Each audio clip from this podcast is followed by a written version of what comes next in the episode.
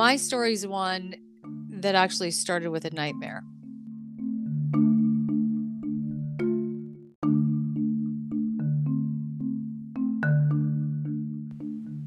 What comes to your mind when you hear the term abortion survivor? Many people hear that and think, oh, it's a woman that has had an abortion or survived, quote unquote, an abortion. But no, an abortion survivor is someone who, when they were a baby in the womb, someone attempted to end their life, but it was unsuccessful.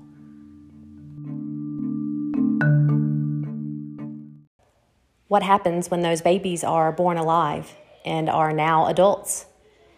I was given the incredible honor and privilege to interview Kim Marvin, an abortion survivor. During the interview, we experienced a little bit of technical glitches, but for the most part, everything came out smoothly. But would just ask for your understanding on those parts that have messed up. Here's Kim's story.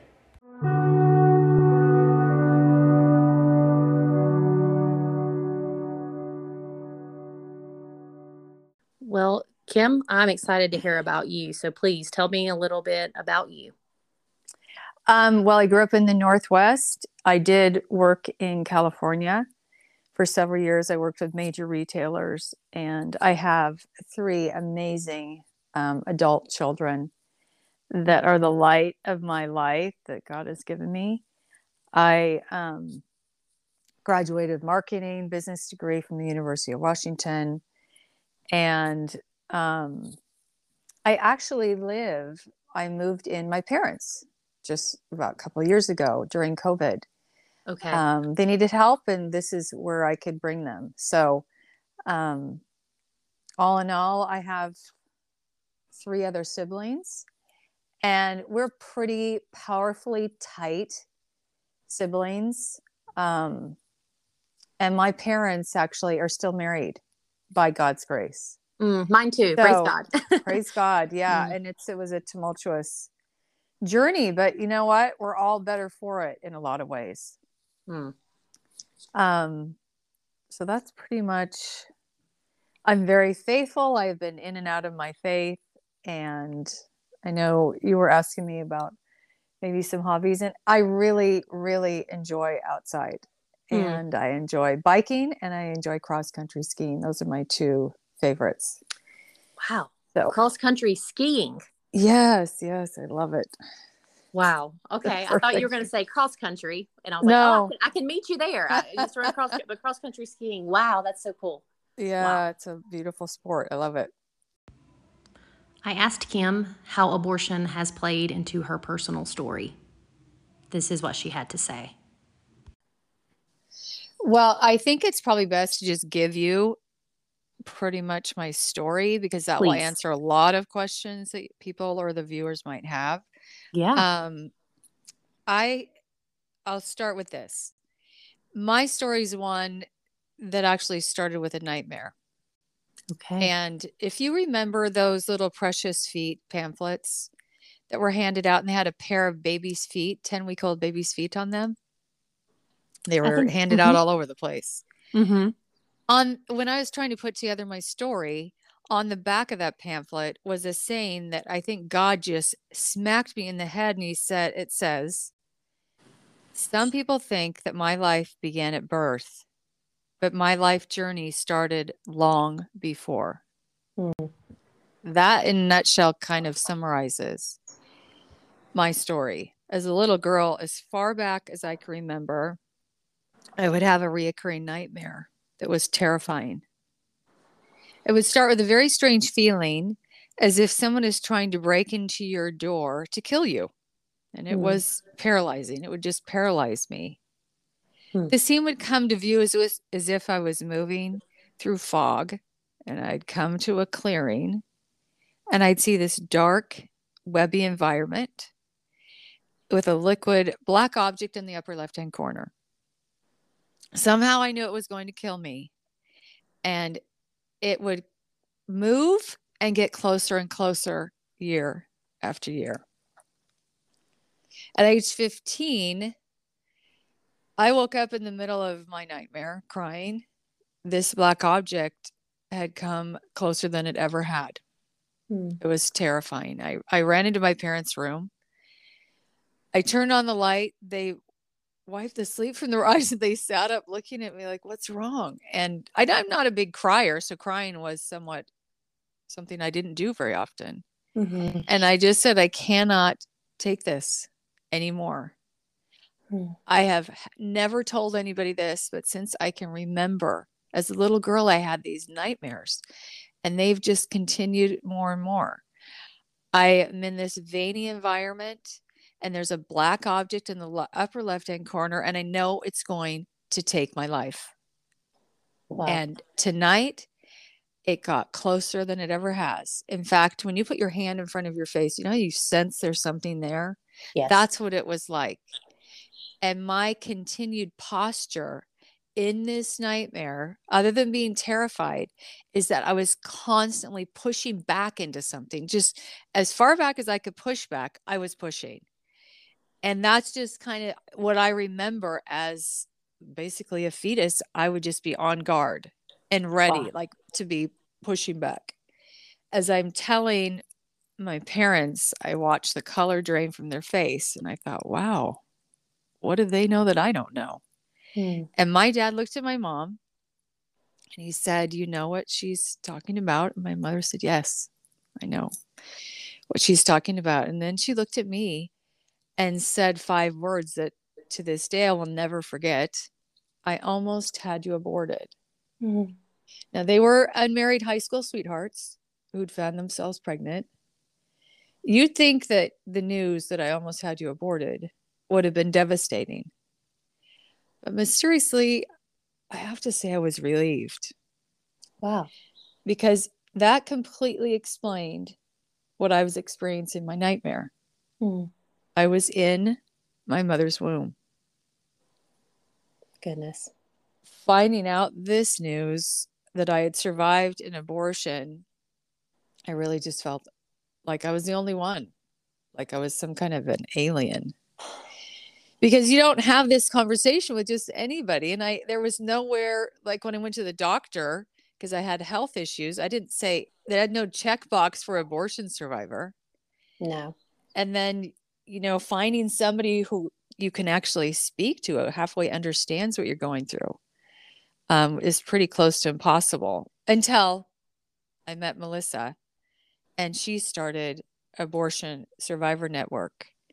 And as of right now, and it just keeps climbing, we're over 600 abortion survivors that have connected to the mm. network, which is still mind blowing that there are more like us out there.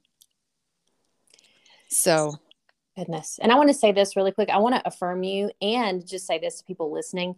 You know, I have heard other abortion survivors, not that I've interviewed because you're the only one I've ever interviewed, but when I've mm-hmm. listened to their mm-hmm. stories, many of them have have talked about nightmares. Yeah, and, yeah. You know, it's so interesting because some people would be quick to say, "Well, there's no way you can remember anything in the womb." Well, I'll tell you this: I'm not a psychologist, anything like that, but I uh, have a little bit of training on trauma and memories yeah. that form during trauma. And I will tell you, I am mm-hmm. not surprised to hear you say mm-hmm. that because um, it is those memories are ingrained in us and even can change the way our brains develop uh, any trauma yeah. before age five. So if anyone is thinking there's just no way she can remember that, well, your body does. Maybe not your um, you don't remember it like you would remember, you know, uh, what you you did yesterday but your your yeah. every cell in your body remembers trauma.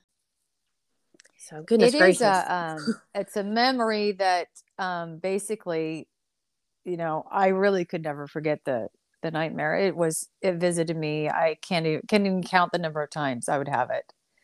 Um, it was exhausting. But mm. as a mm. child, I just never, even as a teenager, I never knew to say anything to anybody. It became almost you know, this is just what I have. This is part of life mm-hmm. for me. I mm-hmm. don't believe that my survival is an accident. Mm-hmm. I do believe it's a miracle. And I do believe that you know, my father in heaven had his hand on that. Mm, amen. And I I believe that all children, you know, no matter what age you are in the womb or out of the womb, you're still a child. You're still a child of God. Absolutely. And um I also would say that um the night this is a really important piece of my story and I'm trying to be brief. The night when I described my nightmare to my parents, I just watched my mom's face. It was just mm. heavy with pain, guilt, and I my heart was breaking for her. Because like me, she had been traumatized by the abortion attempt. Mm. The industry then didn't really talk to you about anything. It wasn't ever referred to as a child. Right. And my mother looked at me after she told me that she almost had me aborted. And she said, Kim, I am so sorry. Will you ever forgive me? And, mm. and I said, Yes, mom, I forgive you. It's right at that point, unknowingly, we said a, a short prayer. We all went back to bed. And I had the biggest miracle probably happen in my life, which was my na- my nightmare disappeared. It wow. would never come back again because the nightmare vanished because of an exchange of forgiveness. Hmm. A forgiveness between a mother and a daughter.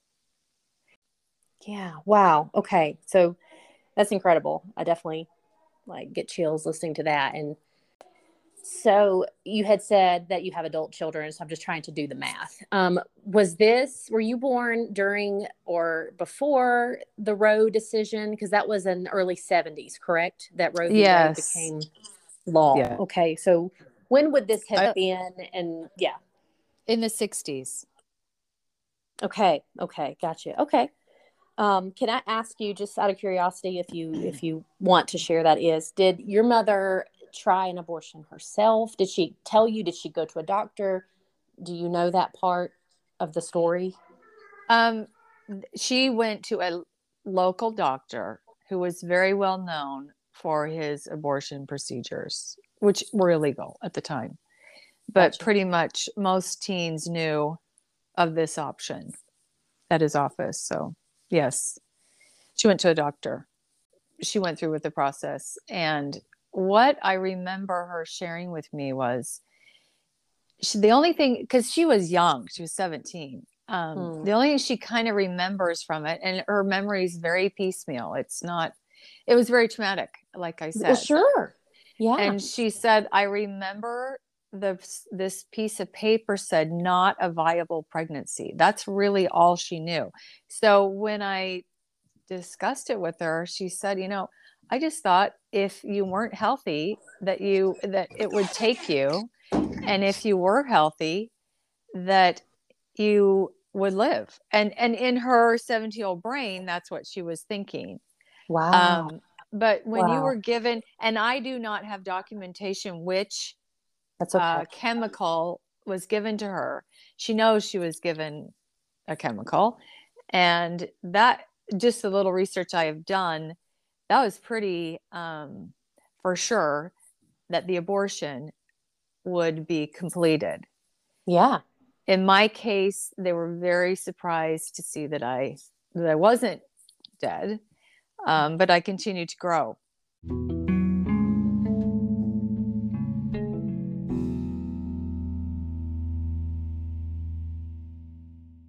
Okay, so you immediately in that moment offered your mother forgiveness as a 15 year old right? Have you know what? When you're living with a traumatic experience, you know, I would say weekly. Let's just say modestly, it was weekly. Mm. For 15 years. I mean, as as early as I can remember. So, so let's just say I remembered at three. So 12 years. You um you tend to I just didn't know what it was. I had no idea. So when my mother said, I almost had you aborted. It's like two wires connected, and I got a shock. Like, oh my gosh, that's what it was. So to mm. me, it, it was clarifying. It was knowing what I repeatedly experienced in these terrors, these nightmares, and it answered so many questions. I really, I didn't even shed a tear. You there were just, just so nothing. relieved. I was so relieved. Like. Mm. Yes, yes, I wow. really, and I have heard other people say that as well. It's not you can get both reactions, but for me, oh, I was like so relieved. So if I ever have it again, I knew what it was and I knew where I was and I knew what that black thing was. So it answered so many questions.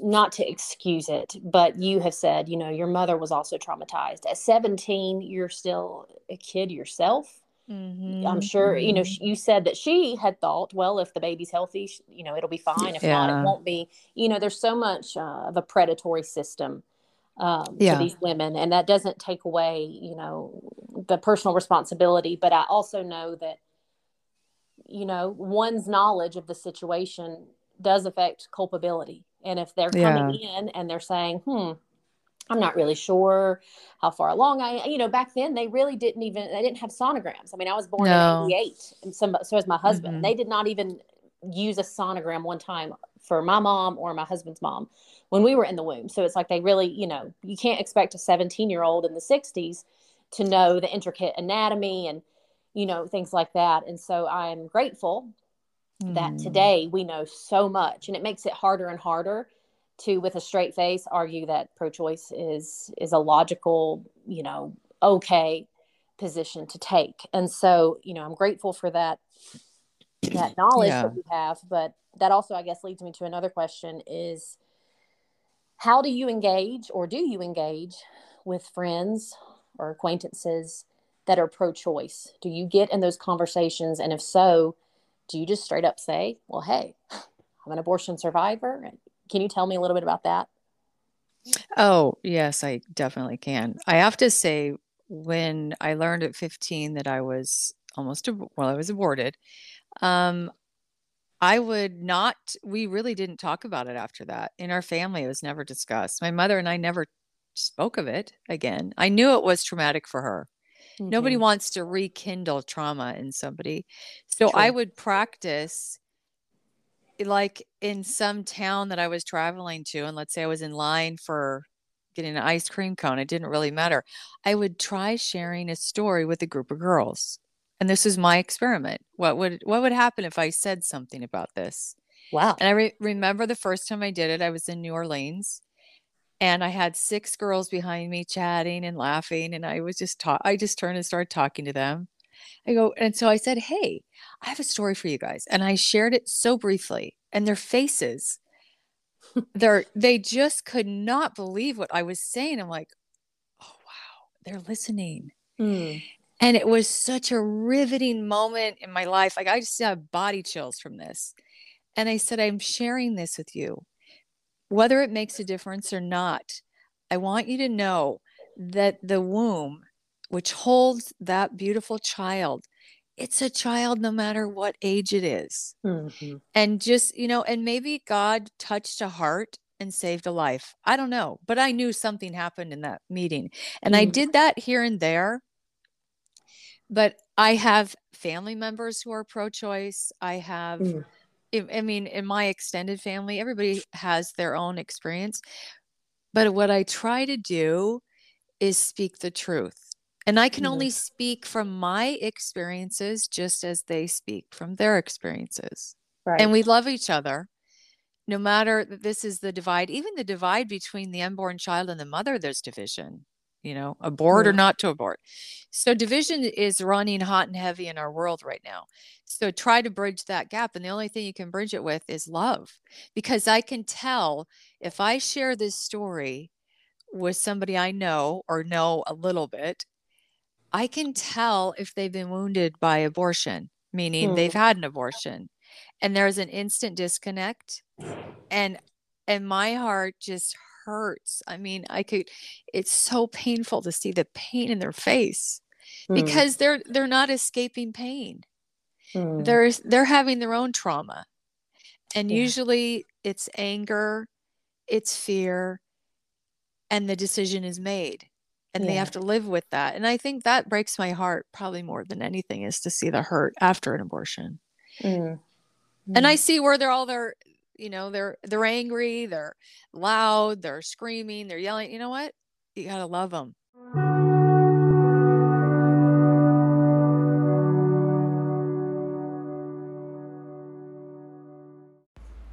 I asked Kim how she has seen God redeem and work through her story. Well, in so many ways. Um, I think that the most important one was through forgiveness. Yeah. And to me, those forgiveness is huge. And I and I want to branch into a part of my story that I haven't shared yet. And that was um when I got married and started having my children, I had a lot of questions. You know, why is the black black blob in the upper left hand corner? What is it?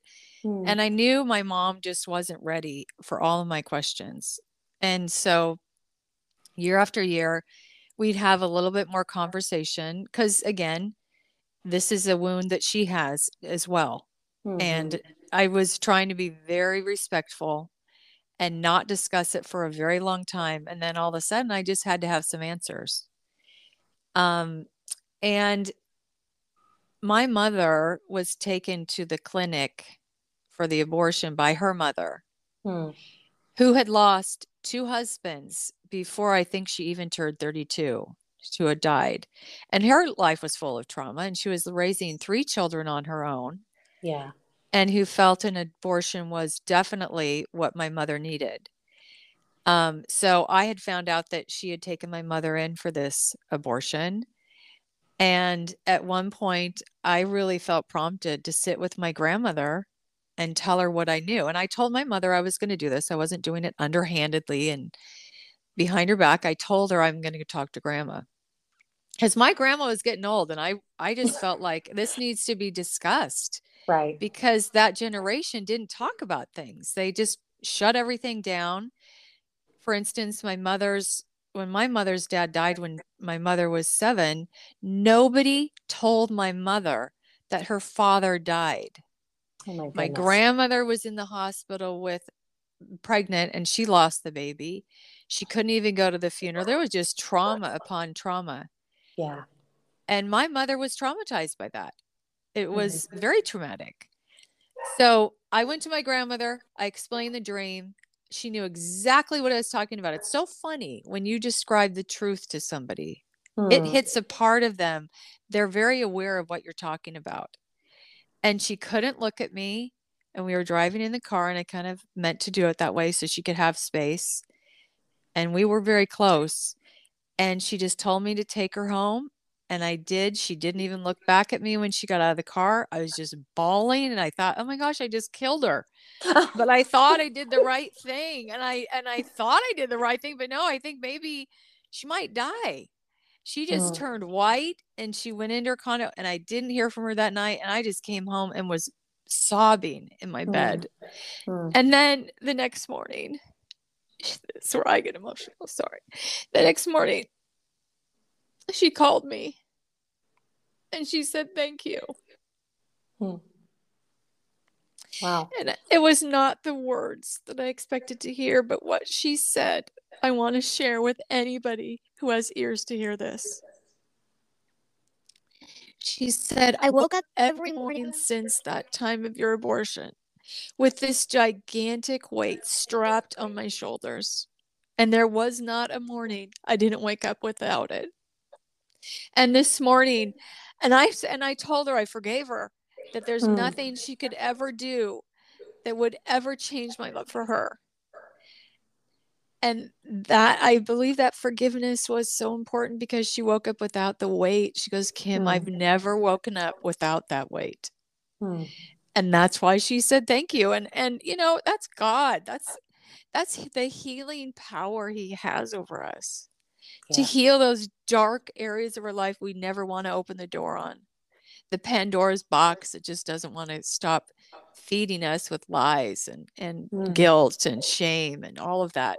But the word, but by bringing it to light, as Jesus said, you can really, you can kind of stop the growth of darkness, mm. in my opinion. Absolutely. Yeah, the light shines in the darkness and the darkness has not overcome it. Yeah. That's right. That's right. Amen.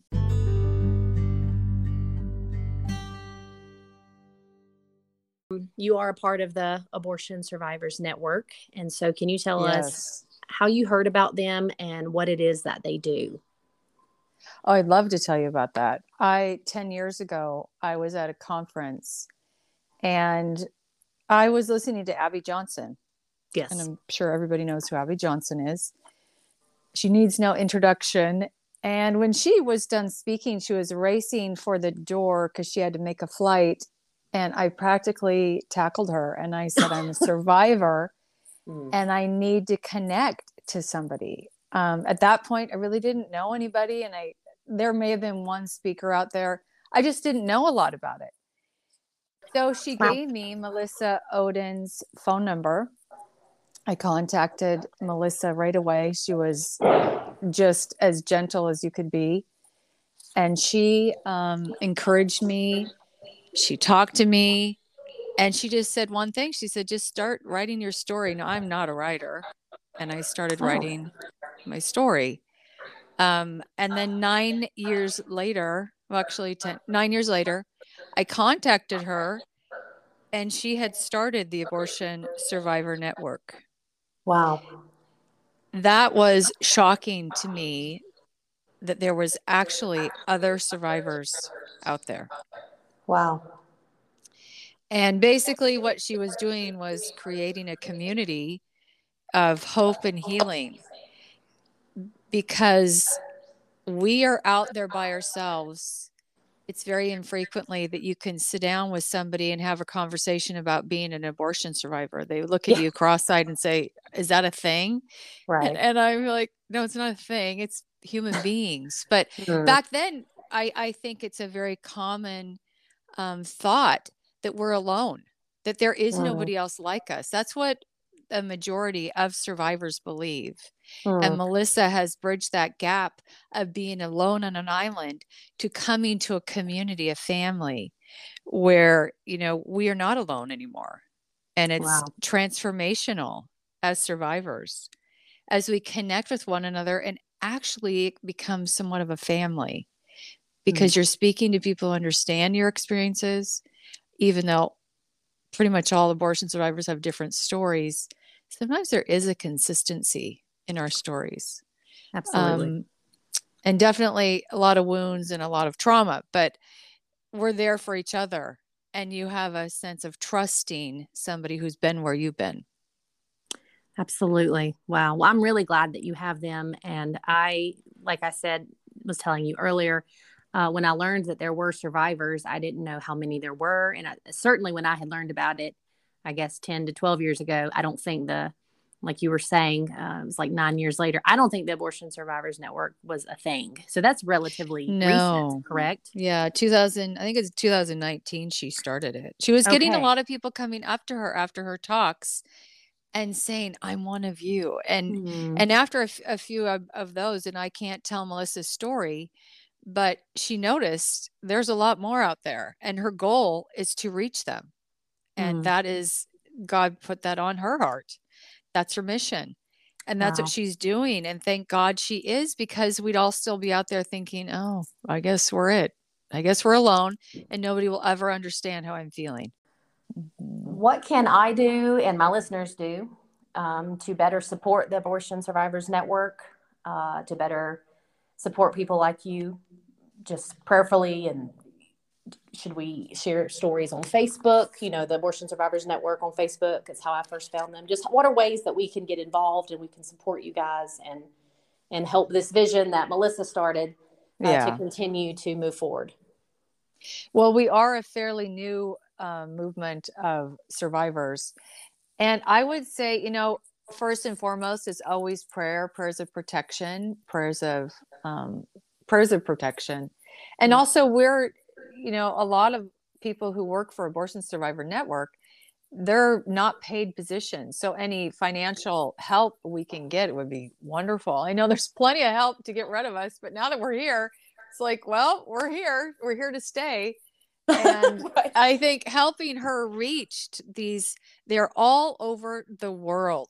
They're all over the world. And and she, Melissa's heart is just this is what God called her to do. And mm. anything you can help advance this would be, you know, more than appreciated. Clearly, you have been walking with the Lord uh, yeah. into deep valleys in this. It's just very obvious that you have been with Him. And so, um, I guess to wrap up, I would just ask um, to anybody that might be listening who is probably feeling incredible guilt over having had an abortion, having not, we can't go back and change that. Um, what would you say to them? Mm. You know what? Forgiveness. I, I don't, I think that God really brought that to my forefront as forgiveness, to forgive yourself, especially. My mother has blessed me sharing my story. Mm. And I I know she knows she's forgiven by God, but sometimes the hardest thing you can do is to forgive yourself.